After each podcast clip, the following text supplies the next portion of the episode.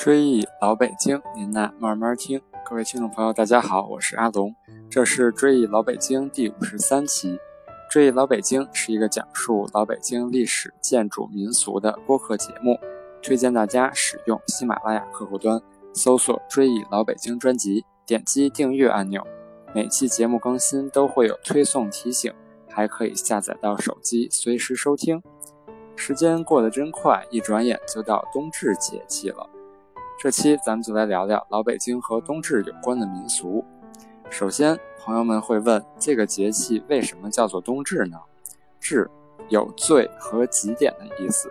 古人认为，冬至这天白天最短，正午影子最长，有这些最，所以称之为冬至。民间有句俗语，叫“冬至大如年”，而且清代时冬至更是和元旦，也就是春节。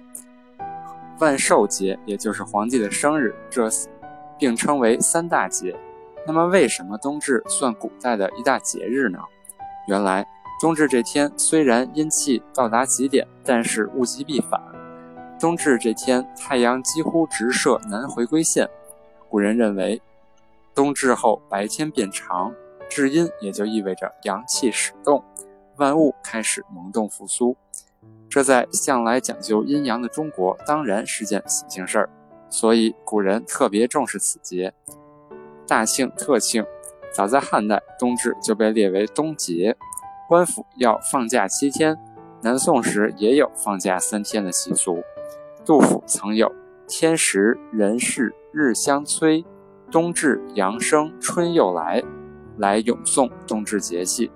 而南宋周密在《武林旧事》一书中就描写了封建帝王和官吏们在冬至节到郊外举行祭祀盛典的情景。那么，古代北京城的皇帝在这天会有什么活动呢？明清时，宫廷王府及民间在冬至时要盛行祭天、祭神和祭祖的民俗。明清历代皇帝。都要率众大臣出前门，去南郊的天坛环丘、圆丘进行隆重的祭天大典。祭典要在坛的北边设圆形的蓝缎卧帐，供奉皇天上帝的神位和皇帝列祖列宗的牌位，由皇帝率大臣在古乐演奏的乐章中进行迎帝神。殿玉帛等九道礼序的祭天典仪，以祈求皇天庇护、保保佑和国泰民安。所谓岁时有序，讲的是大自然的气候轮回。从冬日这天起，会开始一种叫做数九的习俗。在中国人历经数千年对节气的把握中，知道酷寒走过九九八十一步后，春去春又回。花落花又开，有首数九歌，不知道您听过没有？古时人们把冬至后的八十一天分为九个段落，每一段为九天。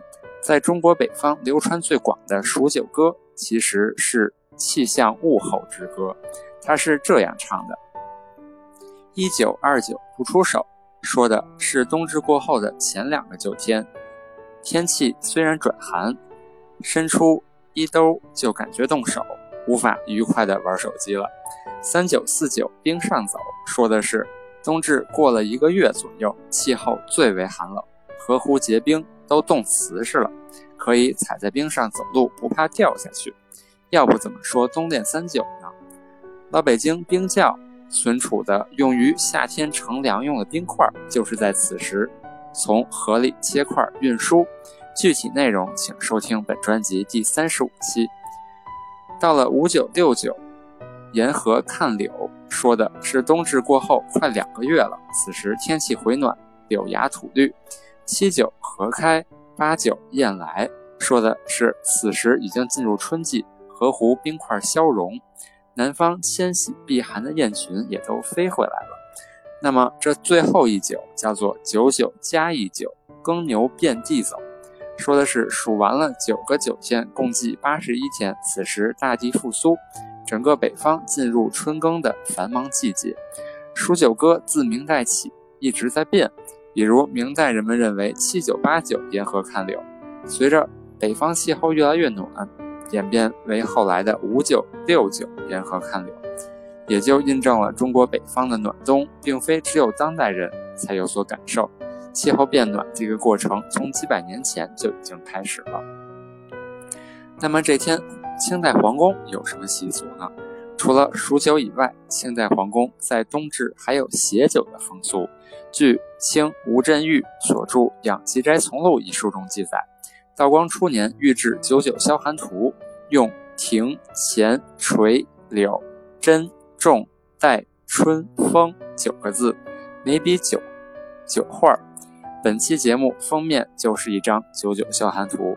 消寒，顾名思义，是熬冬，也是盼望春天，是送别春天，也送别冬天，也是迎接新春。在清宫里填写这种九九消寒图，在冬至节前由茂勤殿制作，挂于室内。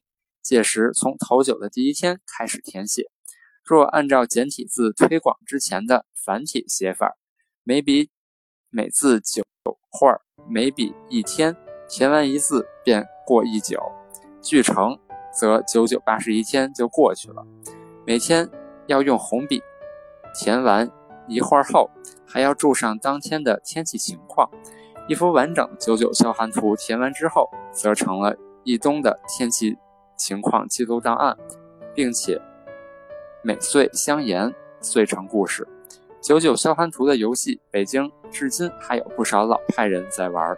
各位听众朋友也可以趁周末两天去荣宝斋买点宣纸，亲自用笔墨书写，玩玩这个游戏。如今一提起冬至，要吃些什么呢？人们会毫不犹豫地回答饺子。可几百年的老北京百姓们，这天除了饺子，还会吃点什么？明清时期，经常有“肥过冬至，瘦过年”的说法。四九城内外，每逢冬至，盛行祭祀祠堂的风气。自古以来，北京城内传承着吃馄饨、饺子、火锅、狗肉、豆腐、年糕、汤圆、赤豆粥等食俗。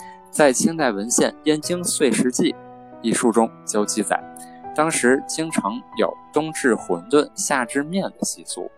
古今冬至，北京百姓家最爱吃的就是馄饨。旧京时，百姓像过除夕夜那样，在冬至前一天的夜里，全家包制多种馅儿的馄饨，并准备节日要食用的冬至肉、年糕、菜肴等。这情景很像除夕守岁，所以称为冬至夜。那您该问了，京城哪儿做的馄饨最好吃呢？旧京街上最著名的制售馄饨的餐馆有致美斋和馄饨侯，他们的馄饨皮儿薄如蝉翼，透明度可见到肉馅儿的颜色，而且拥有多种细馅儿，包的精致，包的讲究，还有独特的汤料。馄饨侯的历史和故事在咱们第十期已经讲过，感兴趣的朋友可以回去再听。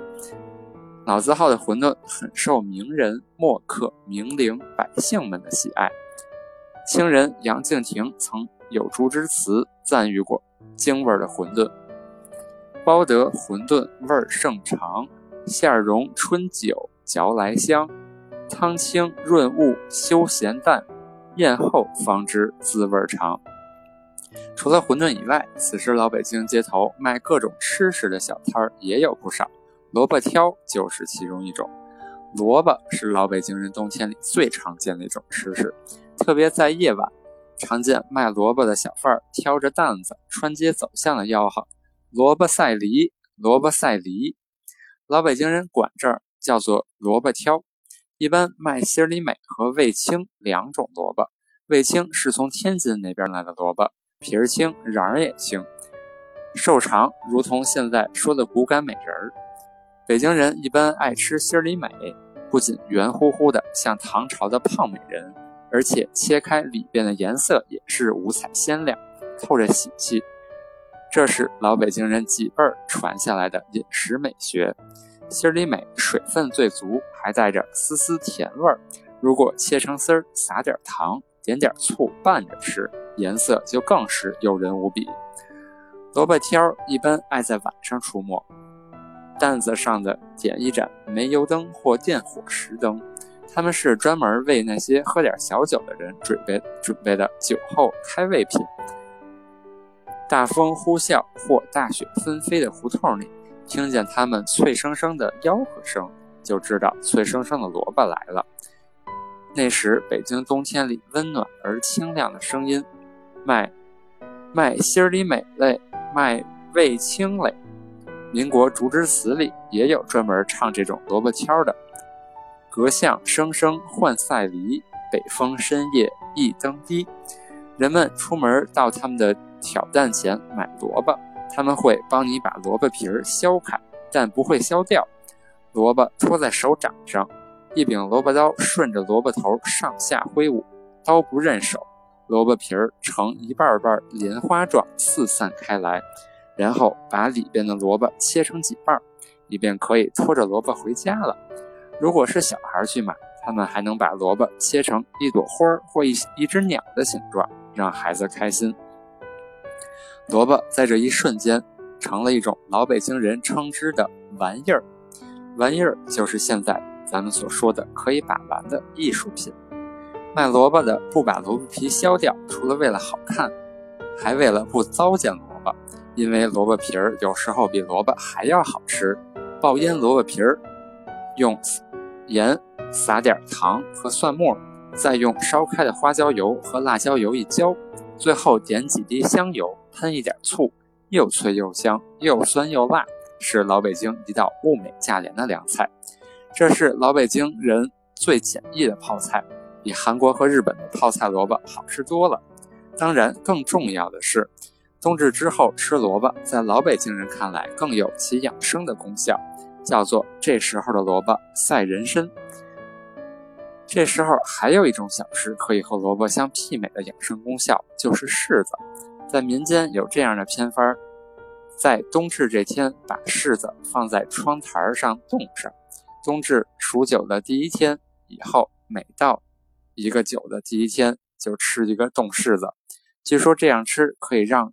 一整个冬天都不咳嗽也不喘，比通三益的秋梨膏和中药房里的枇杷止咳露都灵。欢迎各位朋友将我的节目转发至微信群或朋友圈，希望大家一起努力去探索老北京，记住一段不该被遗忘的历史，追忆老北京。您呐慢慢听，这期节目就聊到这里，还有更多有趣的老北京节气相关习俗，咱们下期接着聊。